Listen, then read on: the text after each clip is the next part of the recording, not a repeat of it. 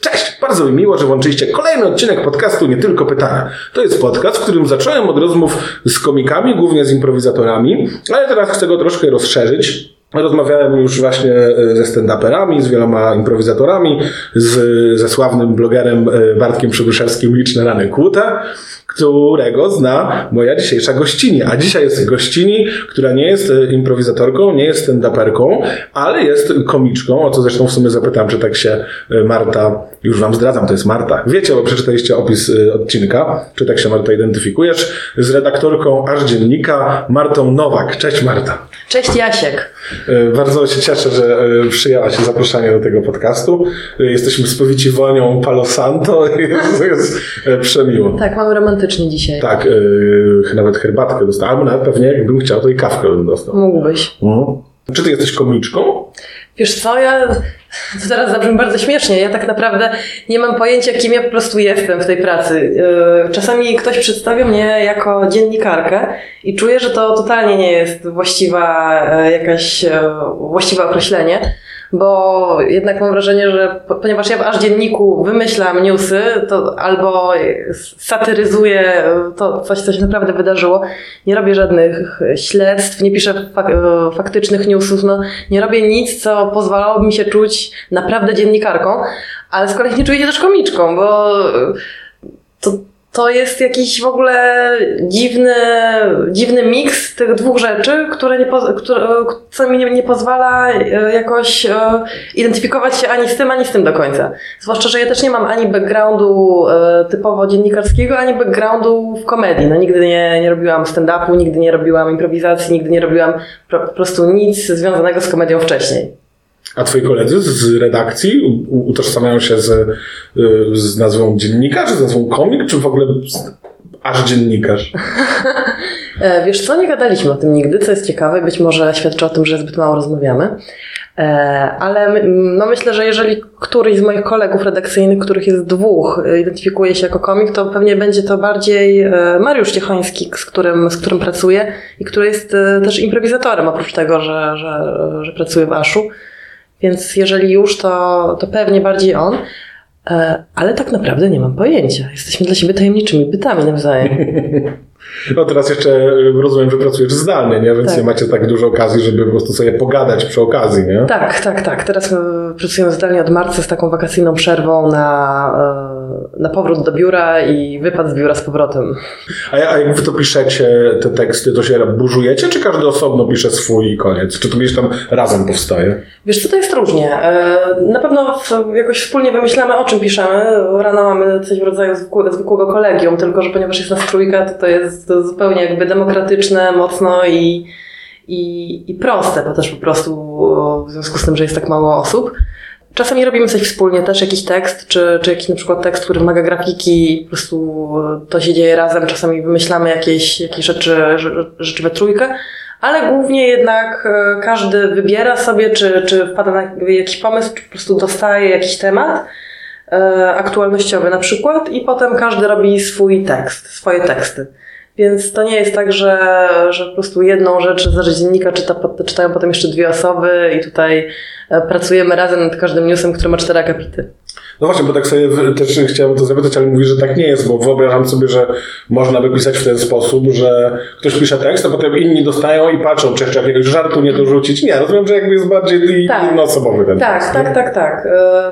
Rzecz- No, mogłoby tak być faktycznie, ale myślę, że to też w każdym składzie osobowym e, mogłoby prowadzić do jakichś, wiesz, dziwnych akcji e, z, z, nie wiem, czy z relacji władzy, czy z jakichś takich e, rzeczy typu, a ja mam tutaj coś śmieszniejszego, to może wyrzućmy twoje, a może wrzućmy moje. I, i wydaje mi się, że jednak e, to by mogło się nie sprawdzić do końca. Tak, Nie tylko u nas, ale i wszędzie. tak, mogłoby na ego ludziom powchodzić. Tak, tak, nie? totalnie. No, Zwłaszcza gdyby się na przykład okazało, że kto- ktoś z redakcji jest śmieszniejszy i zawsze ma lepsze party. Po co tu jestem? Co ja tu robię? Za, za, co mi płacą? Może, no ja bym był przerażony pracując w dzienniku. Myślę, że miałbym takie myśli co e, dwie minuty, za co mi płacą. Bo y, no, normalny, tak wracając do, jeszcze do tego, czy jesteś komiczką, czy, czy nie, no to nie wiem, z komedią jest jak z miłością. To nie ma definicji do końca, nie? Wydaje mi się, że pewnie w jakiejś jakby piszesz rzeczy, które mają rozśmieszać ludzi, więc jesteś komiczką, nie? Dziennikarką, chyba jesteś dziennikarką tak samo jak każdy dziennik jest medium, czyli z przymrużeniem oka, ale podejrzewam, że mogłabyś sobie na przykład, nie wiem, wyrobić legitymację dziennikarską. Mam legitymację I prasową. na nią weszłabyś pewnie, nie wiem, do Sejmu czy gdzieś, prawda? E, Wiesz co, właśnie, ja mam legitymację prasową i jest wstyd mi na, na nią gdziekolwiek wchodzić, bo mam wrażenie, że ktokolwiek ją zobaczył, uzna, że to jakiś jest prank. Ale no, ja sobie wyobrażam, że moglibyście mieć coś takiego, że na przykład macie osobnego pracownika, albo ktoś z was chodzi na obrady Sejmu i to relacjonuje na śmiesznie, albo chodzi na jakieś, to, to mi się przypomina e, tak zwany benchmark, zły, ale pyta.pl, nie? która wysyła ludzi i wypytuje, tak? Wy byście mogli robić coś takiego, iść na jakiś marsz i może zrobić coś może w trochę lepszym smaku. Tak. I wtedy byście działali trochę jako dziennikarze. Tak, i moglibyśmy jednakowoż tą legitymację prasową mignąć przed oczyma policjantowi, licząc na to, że to podziały. Tak. nie podziałało. No i mówiłem o tym, że i ty też powiedziałaś o, o tym takim zastanawianiu się, y, co ja tu robię. Ja bym tak miał na maksa, bo zazwyczaj komik, który coś pisze, no bo improwizator, no to improwizuje i koniec, ale komik, który coś pisze, no to pisze zasadniczo no wtedy, kiedy ma wenę. Niektórzy mają częściej, niektórzy mają mniej. Tak. No a ty pracujesz na, jakby masz szefa, masz biuro, masz godziny pracy i pewnie masz, domyślam się, że pewnie musisz ileś tam tekstów dziennie napisać, Tak. nie?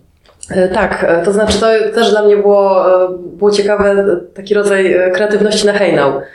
Że przychodzę o 9 do pracy, czy zaczynam pracę o 9 z domu i do 17 muszę wyprodukować 2-3 teksty. Czy tam jakieś inne formy treści. I w ogóle jak przychodziłam ponad dwa lata temu do Asza, to byłam cała spięta tym, że nie będę umiała właśnie tak na, na zawołanie od wstrzyknięcia wymyślić czegoś fajnego, co, co jakoś będzie ciekawe nie tylko dla mnie i że miałam wątpliwości, czy w ogóle będę wpadać na jakieś pomysły. Pamiętam, że pojechałam tuż przed tym, jak zaczęłam pracę, jak już ją dostałam i, potem zrezygnowałam z poprzedniej i pojechałam na tydzień na wakacje. I tam na tych wakacjach po prostu cały dzień się zastanawiałam, Jezu, a o czym ja mogła napisać w tym masz dzienniku, jak ja już tam pójdę? Co, co tu, wiesz, jakby robiłam sobie jakieś takie dziwne ćwiczenia z, właśnie z kreatywności na zadanie i byłam przerażona, bo nic mi nie przychodziło do głowy. I myślałam, Jezu, dobra, pójdę tam, wywalą mnie, nie? Po prostu zaraz się okaże, że, że tutaj y, zrobiłam jakoś śmiesznie zadanie rekrutacyjne, a potem po prostu będzie tragedia. No ale okazało się, że, że to się jednak da i że, że można się do tego za- zaadaptować jakoś. A masz jakieś triki na to? Nie, nie chcę pytać jakie, ale ja na przykład trochę mam, bo ja y, wbrew pozorom napisałem w pracy bardzo dużo nagłówków albo fragmentów tekstów do aż dziennika, ponieważ pracuję w agencji reklamowej. Często y, klient chce wejść we współpracę za dziennikiem, trzeba coś zaproponować. Jakby- Jezu, Jasiek, które są twoje? Y, Nie, chyba, nie wiem, czy coś jest w końcu moje, ale jakby dużo Musisz tego powiedzieć, jak będzie. I, i, tak, I są jakieś takie rzeczy, które, jakby są jakieś takie struktury, które się u Was powtarzają Tak, i, i tak. masz takie rzeczy i one ułatwiają pracę, czy niekoniecznie? E, Wiesz co, e, trochę tak, to znaczy no, e, w sensie my mamy e, różne e, rodzaje takich e, gotowych tekstów, e, to znaczy nie gotowych tekstów, ale gotowych jakby nagłówków, gotowych typów, na przykład e, dramat czyjś tam, coś tam, coś tam się wydarzyło, E, dramat 30-latka, o, e, albo siedem rzeczy, które, albo siedem zdań, które, które powie ci matka przez telefon i brzmią normalnie, ale tak naprawdę to pułapka, nie, wiesz... Siedem zdjęć. Robiłam też kiedyś właśnie taką serię e, stokowych zdjęć, to znaczy brałam, wpisywałam jakieś normalne hasło do stoka i, do stoka i wrzucałam najbardziej absurdalne jakieś rzeczy, które wychodziły w tym stoku. Typu, nie wiem, te e, siedem stokowych zdjęć, które pokażą ci, jak powinnaś wyglądać w ciąży. I tam po prostu ciężarne kobiety z pieśnią na ustach biegnące przez pole lawendy. Więc są takie formaty, które mamy jakby obcykane i które jakoś tam się sprawdzają i to jest rzeczywiście jakaś pomoc, że można pomyśleć tymi kluczami, ale też wydaje mi się, że to, to co jest chyba najbardziej tri- trikowe, to jest to, że jak ktoś po prostu, e, że jak po prostu dzieje się w moim życiu coś śmiesznego, albo ktoś coś śmiesznego powie, albo e, trafię na jakiś taki problem, który jest jakiś, jakoś wiesz, w którym można relatować, to staram się jakoś to jednak zapamiętać i żeby móc tego potem użyć. No bo na przykład, nie wiem, ostatnio rozmawialiśmy z moimi e, przyjaciółkami o roślinach, które teraz każda, laska ma rośliny. I wszyscy są wielkimi ogrodnikami. I, i wiesz, to jest. y, Więc zrobiłam jakiś tekst o rośliniarze i okazało się, że no, to faktycznie rezonuje, bo nie tylko ja i moje, moje koleżanki nakupowałyśmy sobie tych Sansevierii, nie? I, I to jest chyba to, żeby zwracać uwagę na to, co się w ogóle dzieje. No tak, to się tak myśli takim formatem, jak, nie wiem, czy tak masz. Ja tak miałem, jak y, kiedyś pracowałem w Agorze i tam między innymi robiłem quizy, to jakie właśnie na śmiesznie quizy Tak. miałem robić. Więc ja wszystko myślałem, każdy ciekawy temat, każdy żart, jaki by to quiz z tego zrobić, nie? Tak, gdyby te rośliny padły, to myślałem, dobra, quiz o roślinach, nie? Kiedyś pisałem skecze, to bym pomyślał, dobra, sketch o roślinach. Ktoś się zajmuje roślinami, ale nie wiem, boi się zieleni i bym zrobił sketch, nie? A i podejrzewam, że ty też tak myślisz, właśnie aż dziennikarz, jakby już tam, jak ugryźć pod jakim kątem, tak spontanicznie to wychodzi, nie? Tak, ale też no, czasami bywa tak, że po prostu kurde siedzę i nic mi nie przychodzi do głowy. No i zdarza, i tak się zdarza i myślę, że każdemu się to zdarza przy, ta, przy takim typie pracy, która, no ty wiesz, bo ty jesteś copywriterem przecież, nie? Że po prostu siedzisz i, i nic nie idzie. Ale to nie jest tak często, nie jest aż tak często. Ja tak nigdy nie Nigdy mam. nie masz? Nie, Jesteś- nie zawsze. Pracownik miesiąca. nie no, oczywiście, że tak. Siedzisz, y, nie wiem, masz półtora tygodnia na zrobienie czegoś i musisz wymyślić pomysł i mnóstwo rzeczy rozpisać, a przez tydzień nie masz pomysłu nawet i nie wiem, po prostu pamiętam kiedyś miałem taki projekt. Trzy chyba dni siedziałem z trzema osobami w jednym pokoju i po prostu się go tam tarzaliśmy po ziemi i nic nie mogliśmy wymyślić. W końcu, na końcu oczywiście wyszło. Copywriting. Grotowskiego. Tak, copywriting Grotowskiego, to prawda. Możesz zdradzić, jaką masz e, normę? E, Dwa, trzy teksty dziennie piszę. Dwa, trzy teksty, tak? Tak. I, I potem a, aż tyle publikujecie? No bo jakie stroje, Tak. czyli tak by wychodziło, że dziewięć tekstów dziennie wychodzi od nie, no, od, od 6 do 9, nie? Mhm. Ale czasami, ale zwykle jest tak, że ktoś też robi w międzyczasie jakiś tekst reklamowy w ciągu dnia, który pójdzie kiedyś później, albo ktoś akurat robi jakieś wideo, albo ktoś jest na urlopie, więc to faktycznie to chyba nigdy nie było tak, żebyśmy puścili dziewięć świeżych, e, dzisiejszych tekstów jednego dnia, no ale te sześć myślę, że się zbiera, jak jesteśmy wszyscy. A propos tych tekstów reklamowych, to y, piszą, wy je piszecie, Tak. czy pisze wam je klient? Nie, czy... nie, my je piszemy, my je piszemy. Nie wiem, czy było przedtem, zanim ja przyszłam, próby takie, żeby pisali klienci, ale być może ich nie było, być może były, nie mam pojęcia, ale wydaje mi się, że to by się jednak nie sprawdziło, bo one muszą być w miarę, wiesz, natywne jednak, nie? Tak, tak. I to jest fajne u was, bo to jest nie bez powodu. Ja często muszę w pracy coś, coś zaproponować, co by mogło być, Mhm. no bo to jest bardzo dobry sposób dotarcia. I rzeczywiście te teksty są fajne, w sensie one, to jest reklama, która daje wartość y, odbiorcy. No mam nadzieję, słuchaj, Tak. wiesz, nie wiem, czy to mówisz, żeby, żeby było mi miło, ale Nie, no tak, to jest, znaczy oczywiście to jest reklama. Ja jako e, pracownik reklamy Reklamy nie cierpię reklamy, gardzę reklamą, ale dobrze by było, żeby te reklamy mimo wszystko nie były banerem kup tanio, tylko sobie coś przeczytasz śmiesznego, fajnego, ciekawego, nie? Oparte na insightie, jakby to powiedział jakiś mądry reklamiarz. tak. Jak dużo macie takich tekstów reklamowych? Jaki procent waszych tekstów to są reklamowe? E, wiesz co? E, nieduże. Czyli jaki? Jeden, dziesięć? Nie, myślę, że e, nie, potra- nie wiem, czy potrafię to, wiesz, tak dobrze osz- oszacować na, e, na sucho i bez przygotowania. I też wiadomo, że są tłustsze i chudsze okresy i przed świętami na przykład Bożego Narodzenia tego jest o wiele więcej niż, niż miesiąc czy dwa później. Ale myślę, że to jest jakieś pewnie 10%, może mniej. Ale, ale wiesz, bo ja tak mówię, a potem ty wyjdziesz, a ja usiądę do komputera, po prostu wejdę w nasz back office i zacznę liczyć, nie? Z, ostatnie, z ostatniego miesiąca i pomyślę, Jezu, źle powiedziałam, biuro reklamy będzie miał pretensje, że źle powiedziałam.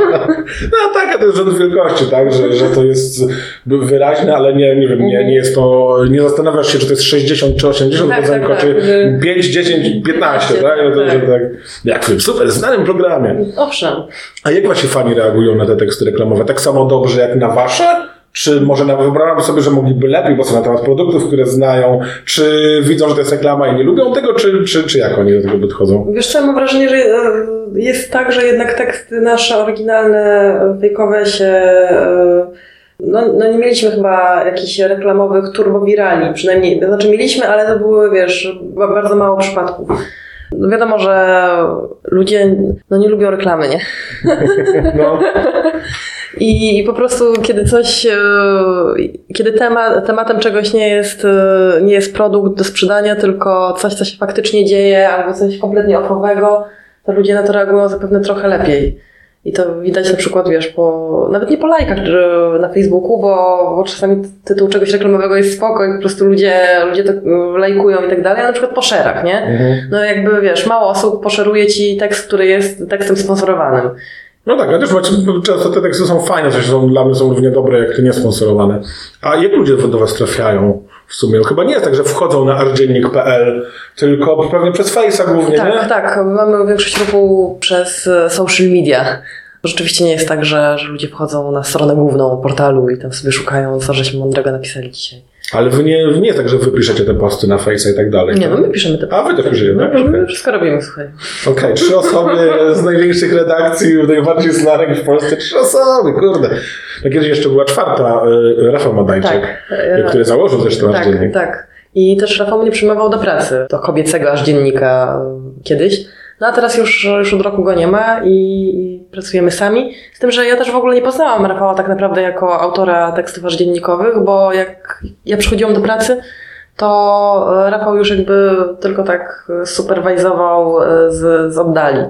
E, Na co dzień to pracowaliśmy z Łukaszem i Mariuszem i wszystko wydawał Łukasz Jadaś, który jest, e, który teraz też jakby kieruje dziennikiem i w ogóle nie pracowałam z Rafałem na takiej zasadzie, że widziałam jak on pisze teksty, też brał udział taki, taki intensywny w jakichś naszych wewnętrznych e, codziennym znoju. Kiedy jeszcze był, to spotykaliśmy się raz na tydzień i opowiadaliśmy sobie, co tam sobie robimy. No ja pamiętam w ogóle początki tego aż dziennika i te teksty Rafała też tam parę razy go poznałem. Bardzo, y, no, fajne wrażenie robił, niezależnie od tego, czym się, że akurat robił aż dziennik. A się on teraz przyszedł do jakiejś innej redakcji i tak sobie Jest teraz gazeta.pl. Tak? Gazeta.pl. No, ja pod- podejrzewam, że jakby opłaciło się to gazecie.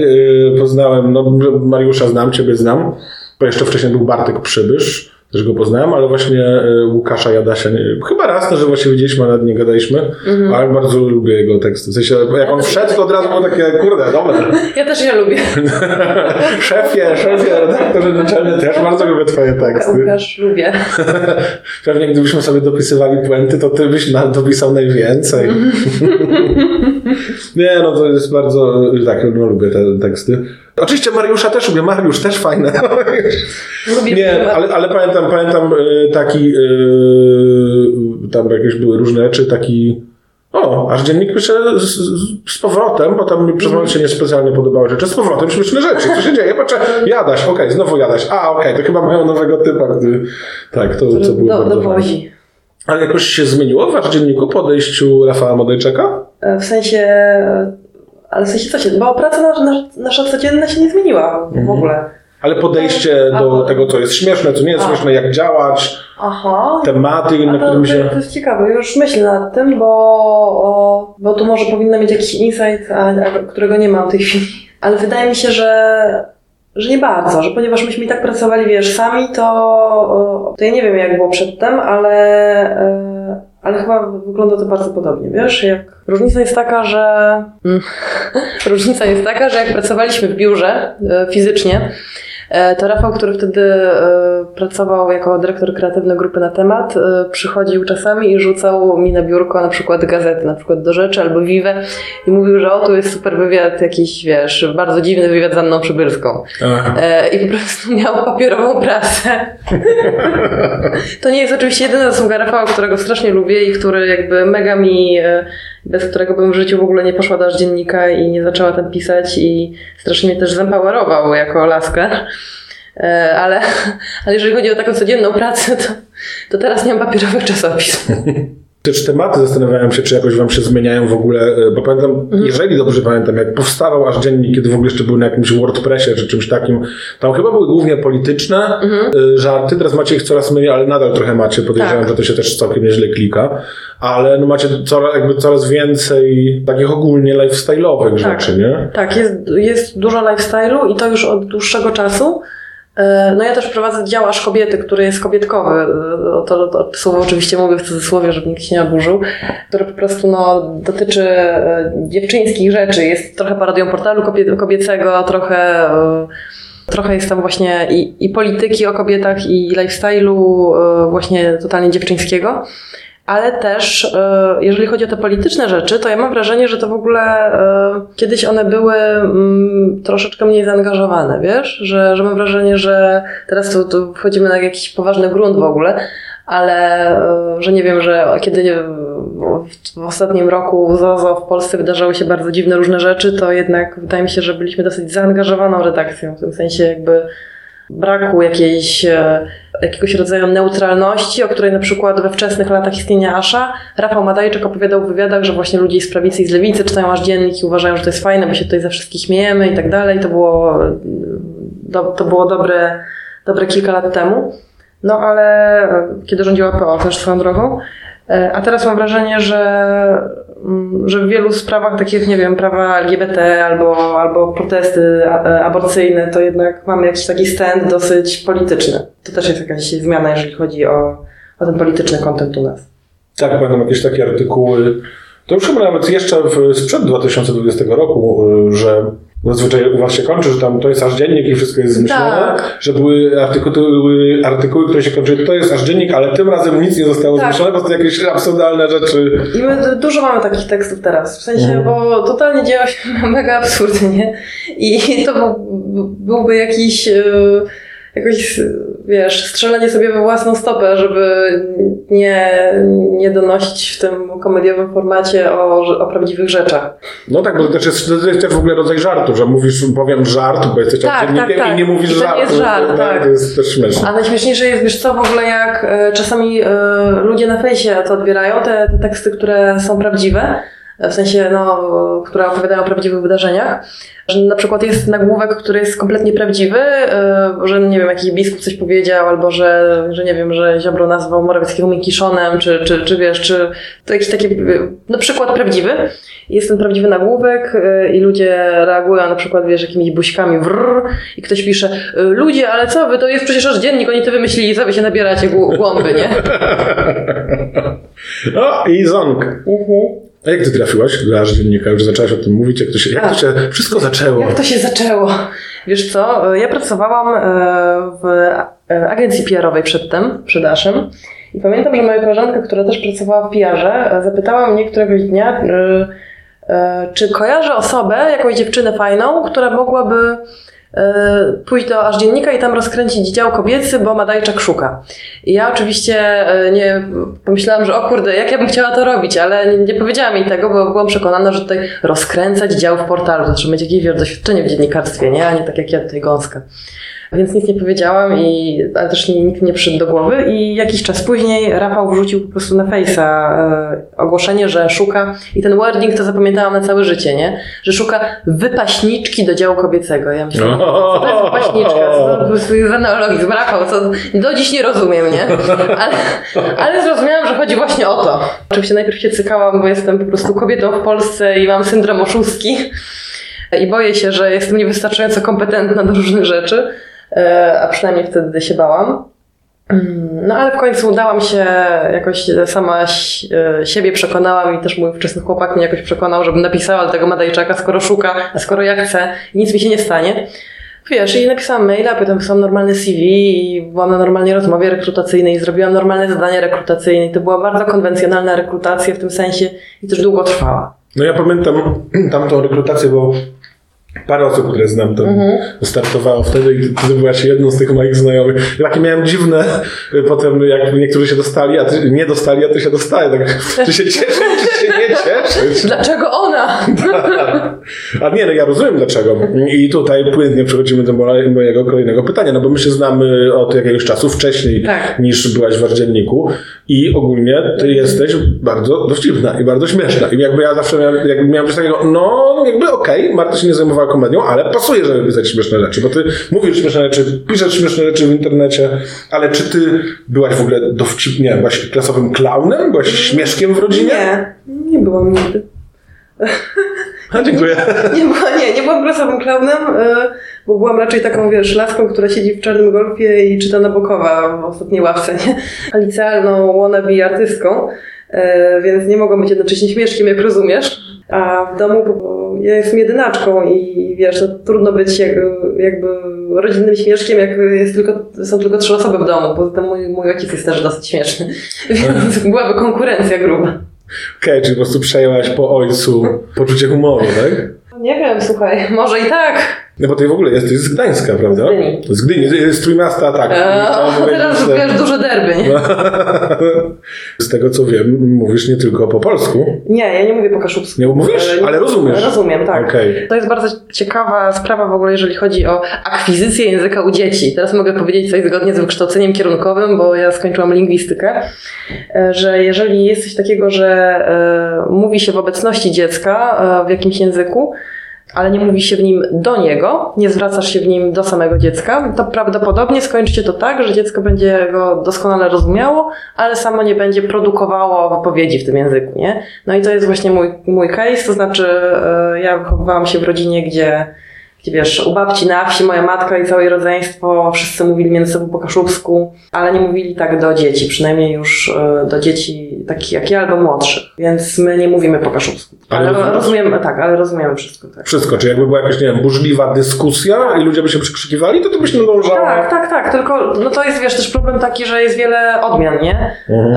E, jak z każdym językiem, który nie jest jakoś, e, który jest jednak językiem domowym przede wszystkim, nie? A nie językiem jakby oficjalnych, wiesz, nie jest językiem państwowym, nie jest językiem, no i miotam się teraz, bo chcę, bo wiesz, nie chcę powiedzieć czegoś złego. W sensie, nie, e, jest, kaszubski jest oczywiście skodyfikowany i tak dalej, ale no nie jest e, tak używany w oficjalnych kontekstach jak polski.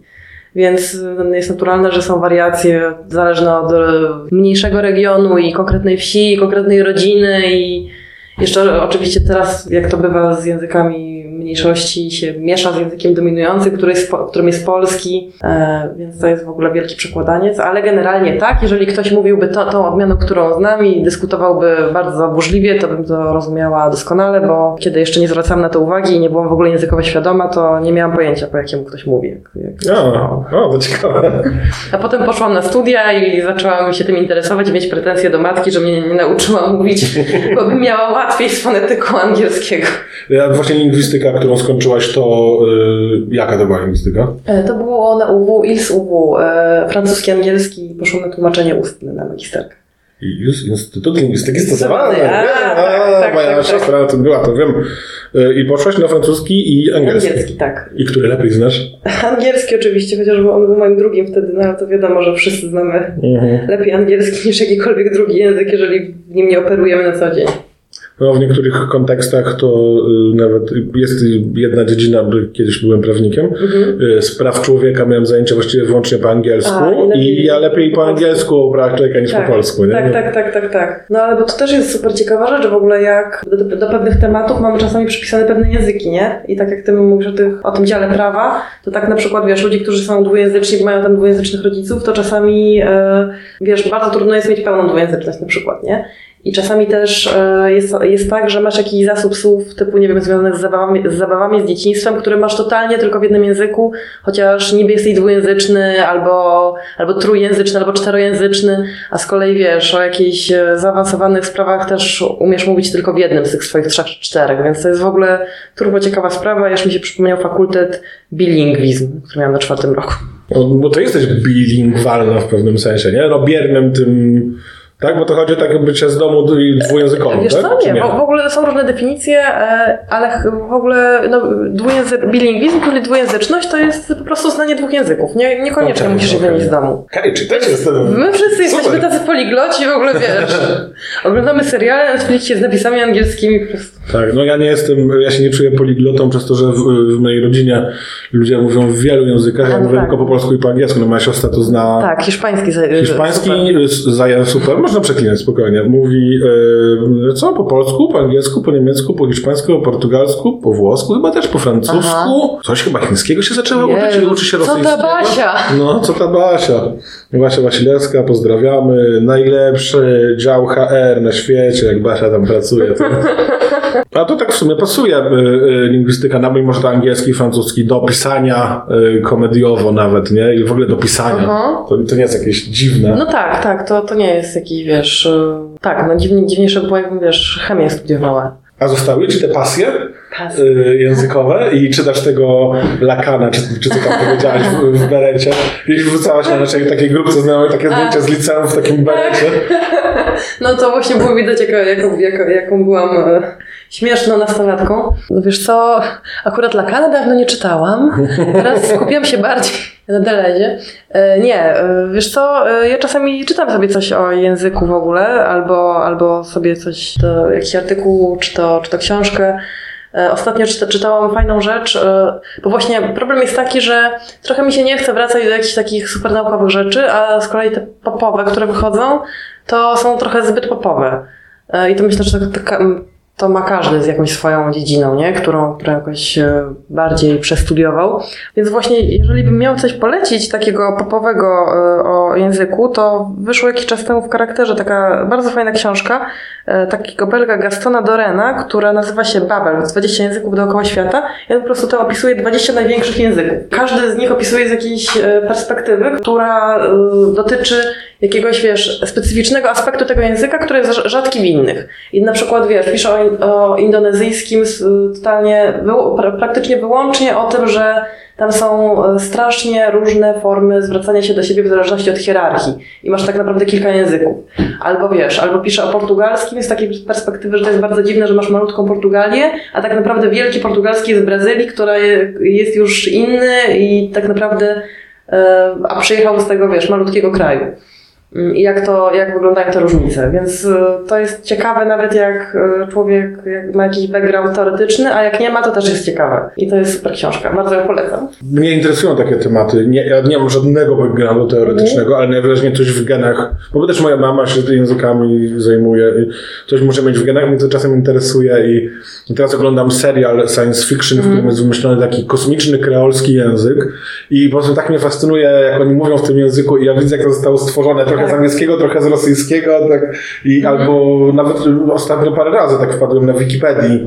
Nie wiem, coś tam, coś chciałem przeczytać, nie wiem, o premierze Japonii, tak zacząłem klikać, w końcu, dobra, Japanese language. No i czytam sobie, nie? I Jedziemy, lekturka, nie? Tak, i tam kolejne języki, nie? Jakieś Mhm. dziwne, jakie to było składne, jakieś proto-indoeuropejskie, którego jednej z rekonstrukcji... Czego się nauczyłem. Tak, częściowo się nauczyłem, to było w ogóle super Ale doświadczenie. naprawdę?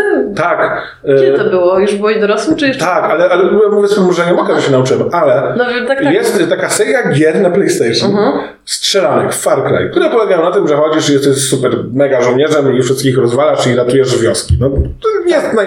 Przyjemna gra, nie jest najmądrzejsza. I oni zrobili wersję Far Cry Primal, gdzie nie było strzelania, ale były łuki, dzidy, oszczepy i, i to było w takich czasach właśnie jaskiniowców. No i tam te postaci wszyscy się porozumiewali trochę takim bulgotaniem, a trochę jakimś dziwnym językiem. Ja potem doczytałem, że oni y, po prostu ci twórcy zrekonstruowali z naukowcami jakby Aha. tak rzetelnie Aha. proto-indoeuropejski Aha. i on był po prostu wprowadzony w grze spójnie. Nie jest tak, że aktorzy bełkotali, tylko używali tych słów, mieli napisane kwestie i faktycznie, i takie było zamierzenie, ono się udało, że pod koniec tej gry już rozumiesz ten język. Ale dziwne. No, zajebiste Ale to było. takie frikowe, no. Podoba mi się to. Tak, ja, ja pamiętam, y, jakieś było Sakui, Sakui, to tak się chodziło i czasem ktoś krzyczał Sakui, Sakui. Ja się potem zorientowałem, że to znaczy pomocy. Aha. I było potem w innych kontekstach tak, i to Tak. było pomocy. Coś tam pamiętam, że tygrys jakoś było tak dosyć podobnie. Mhm. Już ti, tigrę, jakoś, ale pamiętam, że różne takie słowa, bo Tak. one- to było bardzo przyjemne. I mnie to po prostu potem zacząłem rzeczywiście czytać o tym y, y, na No, Wikipedii. wiadomo, Nie to, że tak, tam, żeby tak, tam tak. książki, ale... No ale wiesz, Wikipedia angielska, o, to jest ogromne źródło, no. Będziesz No. książkę kupował. Głupi jesteś, pieniądze będziesz wydawał. No dawno temu, jak pracowałem jeszcze w sądzie, mm, nie miałem danego dnia nic do roboty i pamiętam, że cały dzień, bo chciałem zobaczyć, jaka jest definicja matematyki. Uuu, to się No i w, tak, ja byłem słaby z matmy, ale okazało się, że matematyka w ogóle nie polega na liczeniu. Faktycznie, że, I że to są po prostu, to jest taka w sumie to, co się myśli często, że filozofia. To jest, to jest z tego, co pamiętam, to jest nauka o poprawnym myśleniu. To chyba to jest definicja matematyki. Aha. I tam po prostu różne takie, no coś, co takim potocznie by się nazywało logiką. Tak. I są, to są super ciekawe. Nic z tego nie pamiętam i pewnie prawie nic nie zrozumiałem, ale było ekstra. Tak, ale to w ogóle jest coś takiego, że czasami nawet jak e, czegoś, e, z czegoś nie za wiele kumamy, to przyjemnie jest e, obsować z jakimś tematem, nie? Czy czytać, czy słuchać, nawet jak to jest po prostu trochę czarna magia i tak wiesz, piąte przez dziesiąte, ale, ale tak się zdarza. Masz jakiś taki temat? Wiesz co, nie, e, pomyślałam teraz akurat, e, bo tu mówiłeś o matematyce i ja chodziłam właśnie na studiach, jeszcze wracając do tego, na takie seminarium e, językoznawcze profesora Andrzeja Bogusławskiego, który, które było bardzo trudne i by, były tam jakieś po prostu takie tacy nieszczęśnicy, którzy wybrali to jako ogun w sobotę 4 godziny i, i nie, kompletnie nie czaili, co tam się dzieje i, i, i wiesz, i siedział pani profesor e, z polonistyki i tak dalej i ja też tam siedziałam po prostu i byłam taka zajarana, że tutaj się coś odbywa i nic nie kułam z tych handoutów w ogóle, ale po prostu jestem, jestem tutaj i biorę udział w intelektualnym święcie. tak, to też też miałem takie rzeczy, że chodziłem na jakieś takie zajęcia niszowe na tym moim prawie, z jakiejś filozofii prawa, tam Mhm. e, trzech studentów było, chodziłem przez cały semestr, taki byłem zajarany i, i teraz wiem, że nic z tego nie rozumiałem, nic z tego nie wyniosłem, tylko pamiętam, nie wiem, że prowadzący śmiesznie siedział. Ale tak, tak, tak No, było. ja pamiętam jakieś tezy Wittgensteina, które, mu- które mogę powiedzieć i wydać się mądrym przez słowo. No tak, ale ja też czasem mnie wkurza takie mądre mówienie, w sensie mądry język. Kiedyś Mhm. miałem takie zadanie, znowu jako ten prawnik, był wyrok Trybunału Konstytucyjnego w jakiejś tam sprawie i było zdanie odrębne, czyli że, no ja wiem, że wiesz, ale dla, Mhm. Nie każdy pewnie słuchacz wie, e, że jak jest wyrok, to ma sentencję, czyli po prostu mówi, co sąd, sąd przesądził, potem jest uzasadnienie, czyli mówi dlaczego i jeżeli jakiś sędzia się nie zgadza z tym, ale został przegłosowany przez innych sędziów, to może napisać zdanie odrębne, czyli powiedzieć, dlaczego on się nie zgadza. I to się w małych sądach rejonowych właściwie nie zdarza. W sądach yy, w Najwyższym, w Trybunale Konstytucyjnym, No to, zwłaszcza w to teraz Trybunale, było, nie? Bo jak, były, jak była ta decyzja antyaborcyjna, Antyaborcyjna, to było tak. zdanie odrębne. Było zdanie odrębne. No, dosyć często są zdania odrębne, zwłaszcza teraz przy tych sędziach dublerach, to ci starzy, legalni sędziowie przy każdym wyroku pisali, że niezależnie od tematu, nie zgadzam się z tym, że sędzia dubler orzekał. A, I to były nawet takie krótkie, czasem one mają pół strony dosłownie yy, te zdania odrębne. I miałem coś takiego, że było kilka zdań odrębnych i miałem wypisać z nich tezy. I najpierw przeczytałem te wszystkie zdania odrębne i jedno było takie, no jedną stronę, takie nie za mądre, tam sobie coś napisała pani, co myślała, a drugie było na 15 stron, to jak na zdanie odrębne jest tak dosyć dużo i takim mądrym językiem, takie to było... I potem zacząłem wypisywać tezy. I się okazało, że ja więcej tez wypisałem z tej jednej strony, te tezy były ciekawsze, bardziej zrozumiałe, a mniej z tego długiego tekstu, już nie będę nazwisk sędziów, yy, Tak. ale, yy, ale mniej wypisałem z tego i jak wypisałem tezy po prostu to rozumowanie, to to rozumowanie sprowadzone do takiego normalnego języka i do punktów, jak się okazało słabsze od tego rozumowania yy, krótkiego, więc mnie czasem wkurzają te takie humanistyczne. co się przedarłeś przez gążdż z maczetą, to twoje, nie? No w ogóle w tym prawie to się przedawiam przez gążę z meczetą. Też tak pisałem. To mój y, promotor mi powiedział kiedyś, że panie Janie, pan napisał tę pracę magisterską i ja nie mogę powiedzieć, że pan ją źle napisał, ale chcę panu powiedzieć, że pan ma dziwny język, bo ja pisałem bardzo prosto. To, to było ciekawe. Ale a propos tematów, na No. których się nie znamy, no to y, ja się nie znam. Chciałem zrobić żart, bo to może też wyjaśnię słuchaczom, że jesteśmy w taką, mamy grupę e, znajomych na, też na Facebooku i mamy tam sekcję kobietki, stąd Marta słowa kobietki, gdzie tak ironicznie w zamkniętym e, grupie tam są może trochę parodiowane takie kobiece, właśnie, że kobietki, tam makijaże i tak dalej i sekcję knury, gdzie są tam samochody, smary i, I porno! i no porno nie, bo, bo, bo ten, ale... Bo Zuckerberg by Bo Zuckerberg ale, by zrzucił, tak, ale jest dużo takich właśnie... Są tak. A ja oczywiście ekspertka, co tam jest, nie? No tam jest dużo strasznych rzeczy, ale to w zamkniętym gronie i czysto ironicznie. No właśnie chciałem powiedzieć, że ja nie znam się na kobietkach.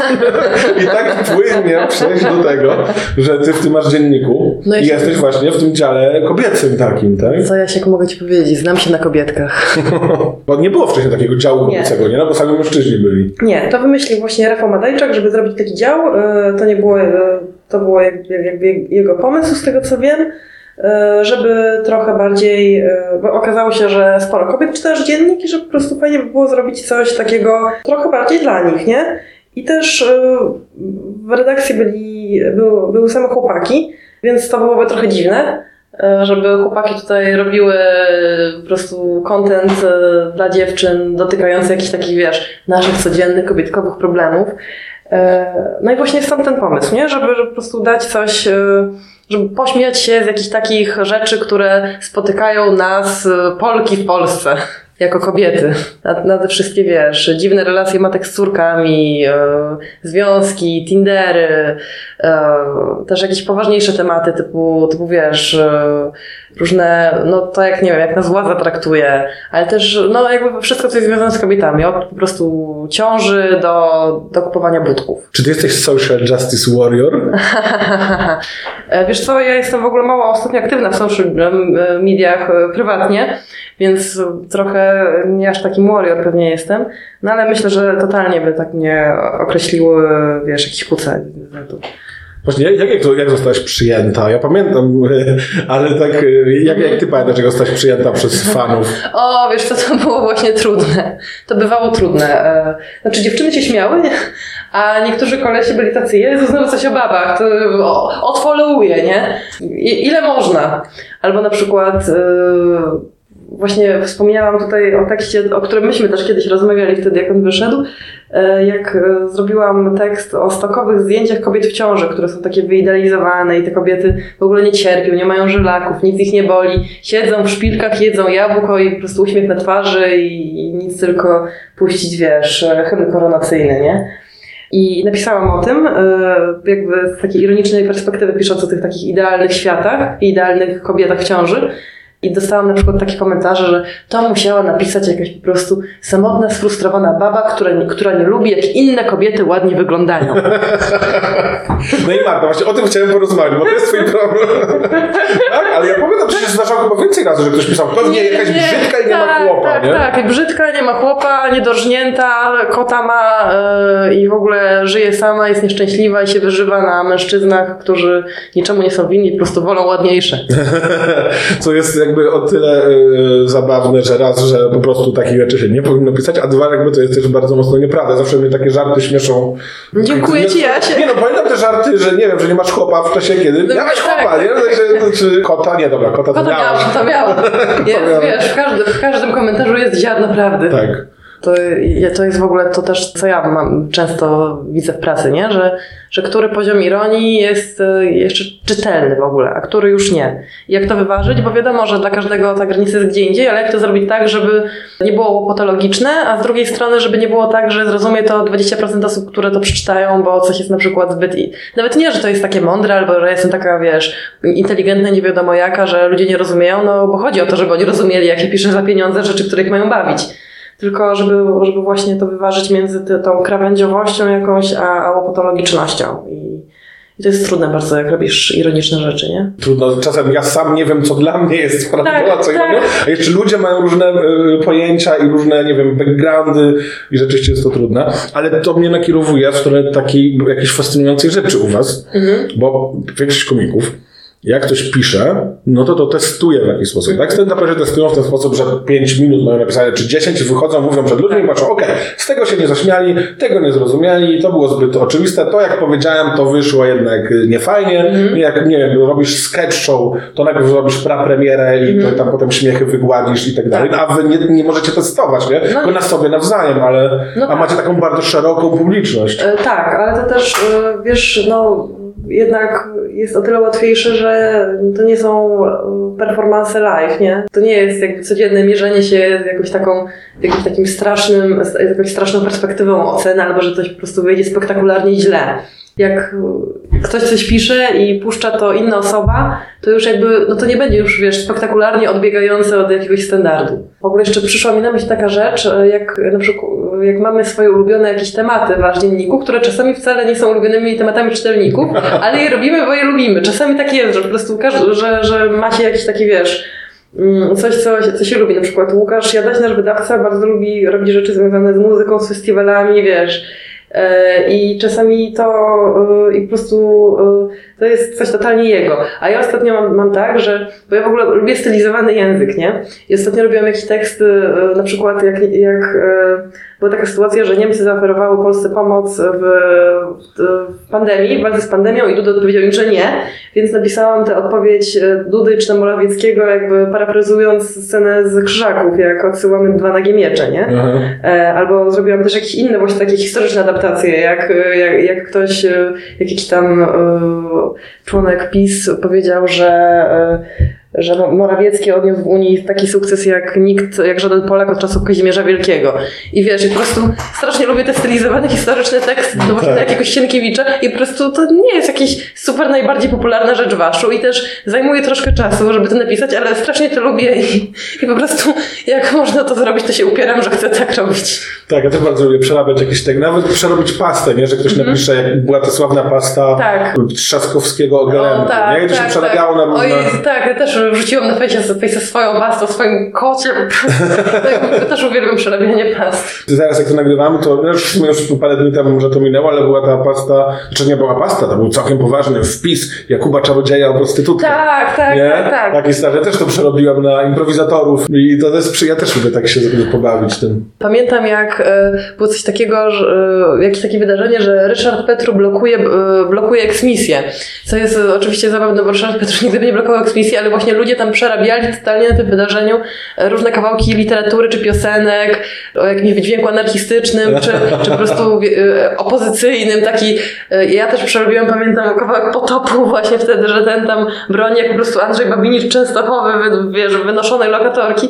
I to było tak strasznie śmieszne, że, że w ogóle ludzie siedzieli i poświęcali swój ciężko zarobiony czas na to, żeby, żeby przerabiać różne rzeczy i to było naprawdę zabawne. No to ten fanpage e, Stronnictwo Popularów miało to gesta Biedronis. Mhm. O, to, to, to, To jest super śmieszne Gesta było. Biedronis jest super. Też oni też lubię. przerabiali jakieś mity i tak dalej, Tak, tam to jest, to jest super stylizowane i to jest e, erudycyjne w, jakiejś, w jakimś Tak. sensie, jednocześnie jest tak mega śmieszne. Też te historie o Leninie przerabiali. Ja też te takie opowiadania. Jak, Mhm. Tak. I to jest w ogóle fascynujące. To są te historie, że o tym, jak Lenin rzucił palenie, o tym, jak Lenin. Są historie, jak Lenin zrobił szlachetne rzeczy, z których tam pomógł staruszce z zakupami. I to zostało wydane w Związku Radzieckim, bo się cenzura nie zorientowała, że to jest dla beki. Bo oni myśleli, bo takie rzeczy powstawały. I to, to, to naprawdę było dla beki napisane. I potem to chyba po jakimś czasie się zorientowali, to tam cofnęli, ale to po prostu było. I to ja tak kocham. To czekamy, aż wiosna wyda Gesta Biedronis. A teraz chyba to, to Gestapo Biedronis jest wydawane w jakiejś formie książkowej. E, to tak, to je- jest. Ja też się czasem bawię w stylizowany język, ale trochę w inny sposób, no po prostu jak, jako copywriter, wiesz, Tak. no, e, jednego dnia piszę coś dla e, kierowców tirów, a następnego dnia dla młodych matek, a potem, nie wiem, dla fanów jakiegoś crazy piwka, nie? Więc też muszę bardzo, bardzo różnymi stylami y, pisać. Ale to nie jest aż taka frajda chyba jak właśnie... e, Jak przerabianie powiedział- past. Tak, przerabianie pas. No ale za przerabianie pas nikt nie płaci, więc... E, U nas płacą czasem. E, e, Więc przypominam, bardzo e, lubię Łukasza Jadasia. No w ogóle nie wiem, czy mogę o tym mówić. Kiedyś miałem jakieś takie bardzo, bardzo wstępne, nawet nie można tego nazwać rekrutacją, rozmowy z Rafałem Latajczakiem o a, aż dzienniku. Też jakiś tam dział miał powstać osobny, który w końcu nie powstał, ale, ale to były takie rozmowy turbo wstępne. Pewnie był mniej atrakcyjny niż dział kobietki. Pewnie tak. Nie, lepszy by był, totalnie. To, Nie no, to ale... był dział motoryzacja. o Jezu, ja w dziale motoryzacja to byłoby śmieszne. W sensie, ja bym się po prostu starał pisać to, co wiem i to by... To by już było śmieszne. To już było śmieszne. To prawda, ale właśnie a propos tych y, y, kobietek, y, bo tak mówimy kobietki, przypominam słuchaczom, że to jest nasz inside joke Tak, to ironiczny. jest nasz żarcik. Kobiety są wspaniałe, sama nią jestem, więc wiem. A ja też uważam, że kobiety są wspaniałe, mam, Piękne i seksowne. ja uważam, wiem, bo mam matkę, siostrę i ty, to jest, uwielbiam to właśnie. Tak, tak, tak. Sz- Szanujmy kobiety, bo mam matkę. Tak, tak, tak, to jest wspaniałe. Nie dlatego, że są ludźmi czy coś, nie. Ale a propos właśnie tekstów takich y, tych y, kobiecych Mhm. i tego właśnie jak to zostało takie przyjęte, o, ale wrzucacie polityczną poprawność, Tak. a te znowu te baby, napiszcie coś normalnego. Czy ty uważasz jako tak, jako komiczka, jesteś Mhm. rodzajem komiczki, że są jakieś tematy, z których nie należy żartować? E, wiesz co, no ja bym na przykład nie zażartowała z gwałtu, nie? Ale to ja. Mhm. I to teraz mówię a propos jakby swojego medialnego outletu, który mam.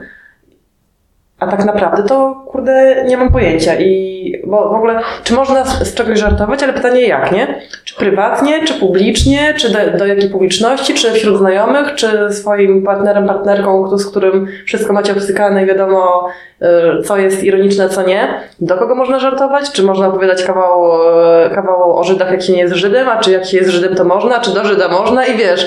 I to jest w ogóle taki temat, że, y, który ma jakby tyle zmiennych, że aż trudno mi odpowiedzieć. A propos tego gwałtu, to jest taki fragment, jest stand-uper George Carlin, znaczy był. On ma taki fragment właśnie. Jest to chyba w ogóle nawet wycięty dosłownie ten fragment na YouTubie, chyba nawet ma polskie żółte napisy, bo ma żółte napisy. On tam mówi, że można, w sensie on jako stand-uper na to bardzo ostro, że Tak. można żartować z gwałtu. Przy czym to zaznaczam, że nie jest kobietą, więc może jednak kobiety są częściej ofiarami gwałtu.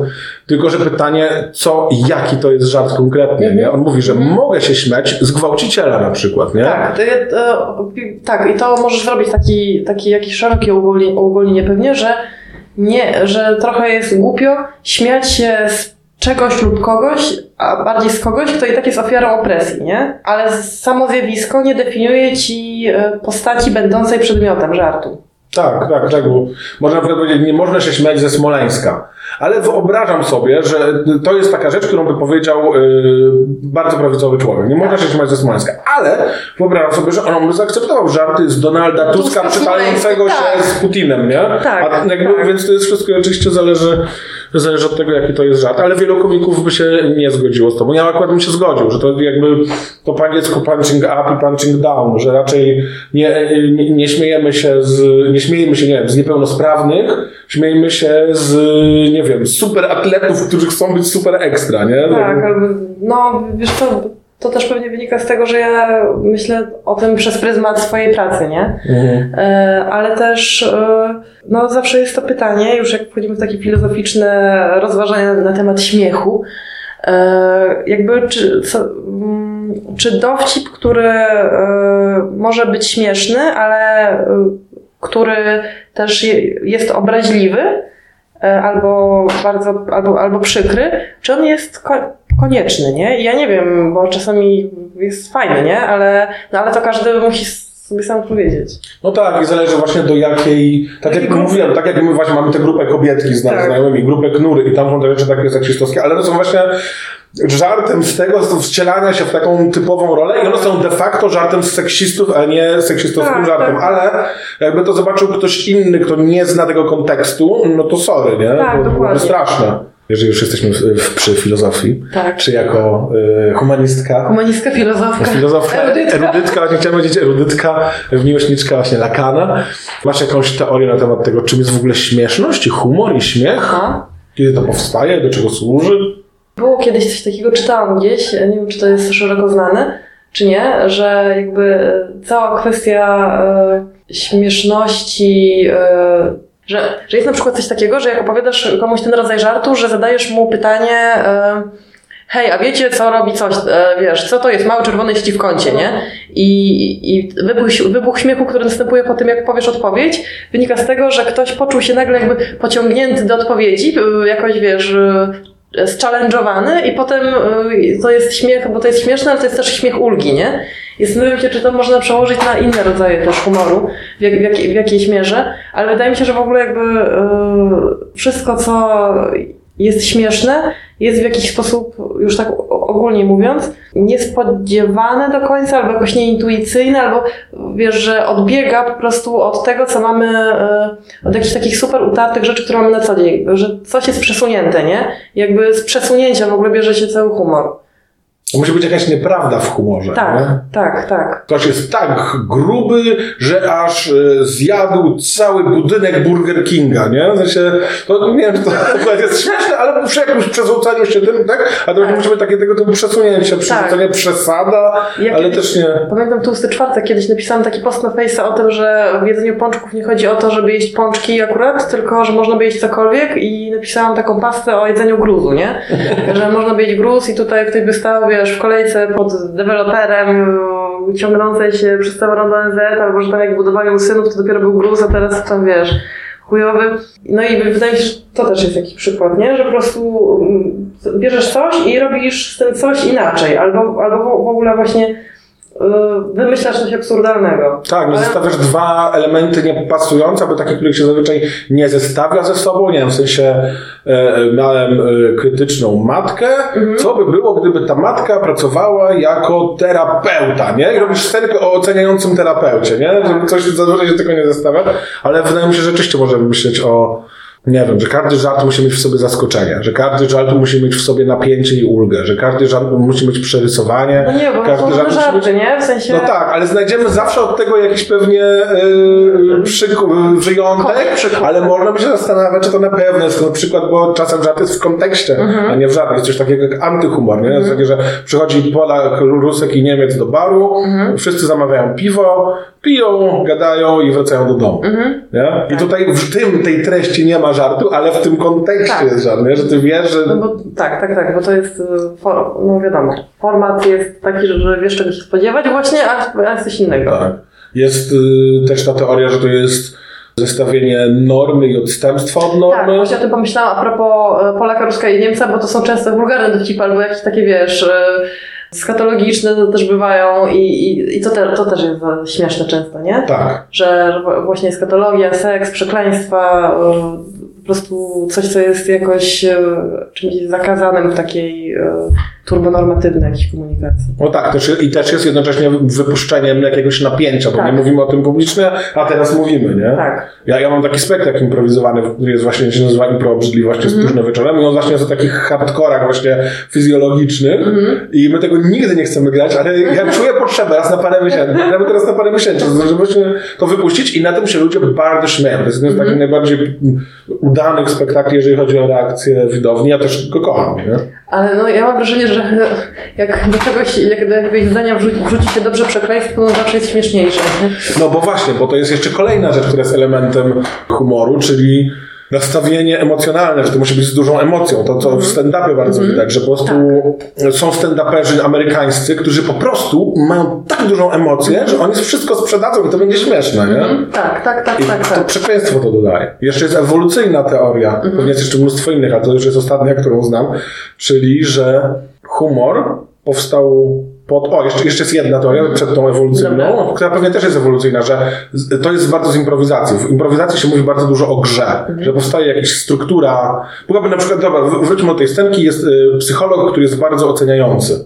I teraz robimy grę, czyli w jakich kolejnych sytuacjach jak bardzo może oceniać i co może oceniać. I to jest taka gra i bawimy się tym. I to jest taka frajda, która daje taką radość i śmiech. Nie? Y, I to też, też pewnie jest do właśnie wspólnotowego jakiegoś, po prostu ludzie się dobrze bawią razem Tak. i, i pewnie jakiś ewolucyjny ma to sens. Jeszcze jest mm, ta druga ewolucyjna, że to było po to, żeby się ludzie uczyli. My się śmiejemy w momencie, kiedy zrozumiemy żart. Nie? Bardzo lubimy te żarty, które nam wymagają jakby, że ktoś mówi żart, tak a, jest ta pauza, kiedy się zastanawiasz, kumasz, wow, nie? Tak. bardziej doceniamy. Aha. I to daje taką przyjemność, to zrozumienie. Dlatego na przykład czasem ludzie się śmieją, kiedy... Bo czasem śmieją, jak będzie coś nieprzewidzianego przez nich, a czasem jak będzie coś właśnie przewidzianego przez nich. Tak, nie? To jest też... tak, tak, tak. E, I właśnie, że to nam pozwala, że to jest w momencie zrozumienia, śmialiśmy się, wyrzucały nam się przyjemne hormony i zapamiętywaliśmy lepiej to. I chcieliśmy się więcej uczyć i zapamiętaliśmy to, czego się nauczyliśmy. Aha. No, mnie przekonuje jakoś ta teoria, że to jest jakieś budowanie społeczności, nie? I, i więzów przez, przez jednak zabawę. Bo to, nie wiem, dla mnie to jest zawsze właśnie turbo więzotwórcze, serdecznie się z czegoś e, śmiać z kimś, nie? Że No tak. to jest, tu- to jest turbo ważne i dlatego chłopcy i dziewczyny dbajmy o poczucie humoru, bo, bo nigdy nikogo sobie nie znajdziemy. Chyba tak w ogóle najlepiej, bo pomyślałem sobie o takim, nie wiem, typie, jakby takim archetypie, jednym z archetypów e, seksownego mężczyzny, Mhm. czyli takim Milczący. smutny, milczący muzyk na przykład, który w ogóle tylko ma smutne piosenki, nie? Ale on prawdopodobnie w relacji takiej gdzieś tam y, osobistej powie jakiś żart i on będzie tym śmieszniejszy, że to mówi ktoś ponury, nie? Nie wiem, nie znam żadnych smutnych muzyków. Jasne. Ale mm, Bojack Horseman, znasz Bojacka, Tak, nie? Ten serial. No tam właśnie to przez to zmieszanie tej powagi i tej komedii. Mhm. Ostatnio oglądałem odcinek i tam było coś takiego, że, że była jakaś bardzo, bardzo dramatyczna, ciężka emocjonalnie scena. Ona się kończy i ktoś podjeżdża samochodem, że to jest samochód jak u Flintstonów i on tak nogami ma. No i, no, I to było super śmieszne. Nie? Samo z sobie nie byłoby Tak. śmieszne, ale to zestawienie, Tak, nie? tak, tak, tak. Kontrast. Dlatego no, naj- często najbardziej śmieszą że, y, elementy komediowe w dramacie, a nie komedia. Nie? Tak. A tak a propos komedii, czy ty Mhm. Aha. y, oglądasz na przykład polski stand-up? E, no teraz to nie, bo jest pandemia. Ale na YouTubie dużo się y, pojawia. Nie, wiesz co? E, mało. Mm, oczywiście mało oglądam stand-upu polskiego, ale w ogóle nie oglądam jakoś super dużo stand-upu. E, no tak, nie wiem co ci powiedzieć, jak ci odpowiedzieć, czy powinnam się teraz zacząć na przykład tłumaczyć, czy disować polski stand-up, ale rzeczywiście nie, nie, nie dużo. Ja też chyba nie mam trochę w ogóle orientacji w tym, co warto i może, e, może z tego też to się bierze. No, wbrew, Może Jacek, może musisz mi powiedzieć po prostu. no, no wbrew y, pozorom są rzeczy, które warto obejrzeć, są rzeczy, których, No właśnie, które warto, żeby się dowiedzieć, jak bardzo są złe, ale są A. fajne. Znaczy w sensie warto 5 minut i nie, nie wytrzymasz więcej. No tak, bo też właśnie jakby słyszy się, nie? Czasami o polskiej scenie stand-upowej, że to są rzeczy jednak wątpliwe. Tak, ale dużo jest bardzo dobrych, jest dużo bardzo śmiesznych i Mhm. jakby ja bardzo Ja wierzę, że podziwiam tak. Więc y, teraz mi na przykład przyszedł do głowy Czarek Pontewski, bo o nim wcześniej, on jest bardzo fajnym, przykładem fajnego stand-upu. On, y, a propos właśnie pisania żartów i tego, że ty musisz napisać 3, 4, 2, 3 teksty dziennie, on pisze jeden żart dziennie i, i nie wiem, czy to jest prawda, ale po prostu krąży plota, że on wymyśla jeden żart dziennie i wszyscy stand-uperzy mu zazdroszczą, bo to jest mega dużo. Nie? I zestaw to z twoimi tak, trzema tekstami. No dobrze, dobrze, ale wiesz, no. No to jest trochę co innego. Myślę, że gdzieś tam napisanie żartu stand-upowego, który się Tak. czy musisz to powiedzieć, Tak, jest tak. zupełnie są jest dużo większe oczekiwania i, i nie Tak. ma, nie, się może otoczyć całą otoczką tekstu, nie? A stand-up Tak. musi być po prostu puentą. Tak, Super, nie? tak, tak, tak. I masz duży, duże ciśnienie, nie? Bo jednak wychodzisz live i A improwizację polską o, miałaś Wiesz okazję jakoś? ja właśnie i stand-up i impro, tyle co widziałam, to widziałam trochę w resorcie komedii.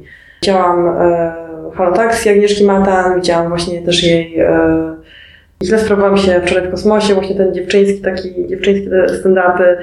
E, widziałam trochę waszej, waszego impro, chodziłam na hulaja, bo, bo ty tam grałeś, Jasiek. No wiadomo.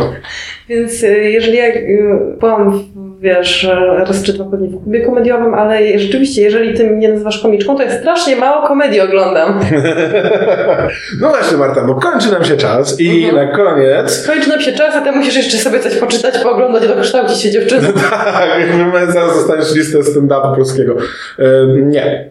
Kończy nam się czas, a na koniec rozmów. Jak nie wiesz, bo wiem, że y, przesłuchałaś jeden odcinek tego podcastu i to nie cały, więc nie wiesz, co jest na koniec. Na koniec jest kącik, a kącik polega na tym, że poproszę cię, żebyś poleciła trzy komediowe rzeczy. To może być film, książka, serial, spektakl, impro, stand-up, cokolwiek. Trzy komediowe rzeczy, które cię jarają. Dobra, to tak. e, To teraz właśnie koleżanka ostatnio pytała, e, jakim jest zabawny serial do oglądania przy haftowaniu na naszej grupce, na której jesteśmy. Ja jej bardzo polecałam Derry Girls, które są na Netflixie i to jest serial o nastolatkach e, z Irlandii Północnej w, latach 90. i jest krótki, ma krótkie odcinki, takie e, pół godziny, nawet nie może. Jest bardzo, bardzo śmieszny i też jest no, bardzo polski, bo tam są, wiadomo, ta katolicka rodzina i jest po prostu, no, taki, wie- wiecie, ciepły, czuły i zabawny jednocześnie. Jest, to jest super.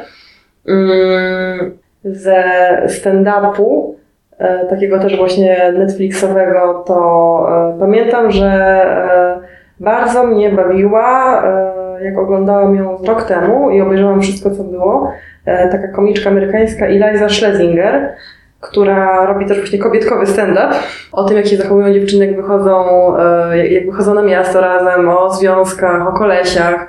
E, Śmieje się bardzo też właśnie sama z siebie, jako z takiej dziewczyny typowej i swoich koleżanek.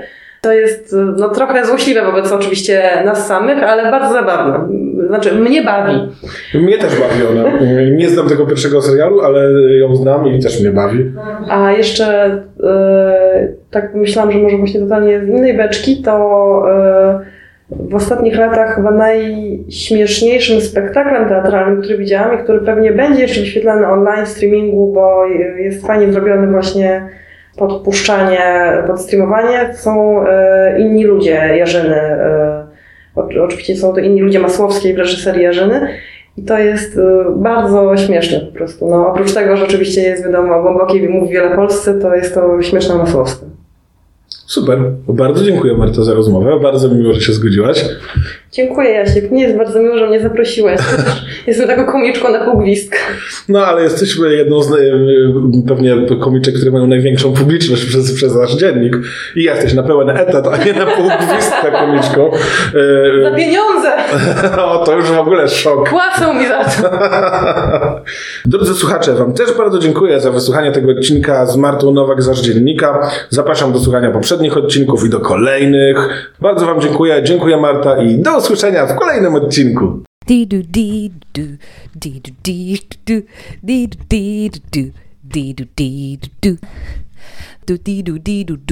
do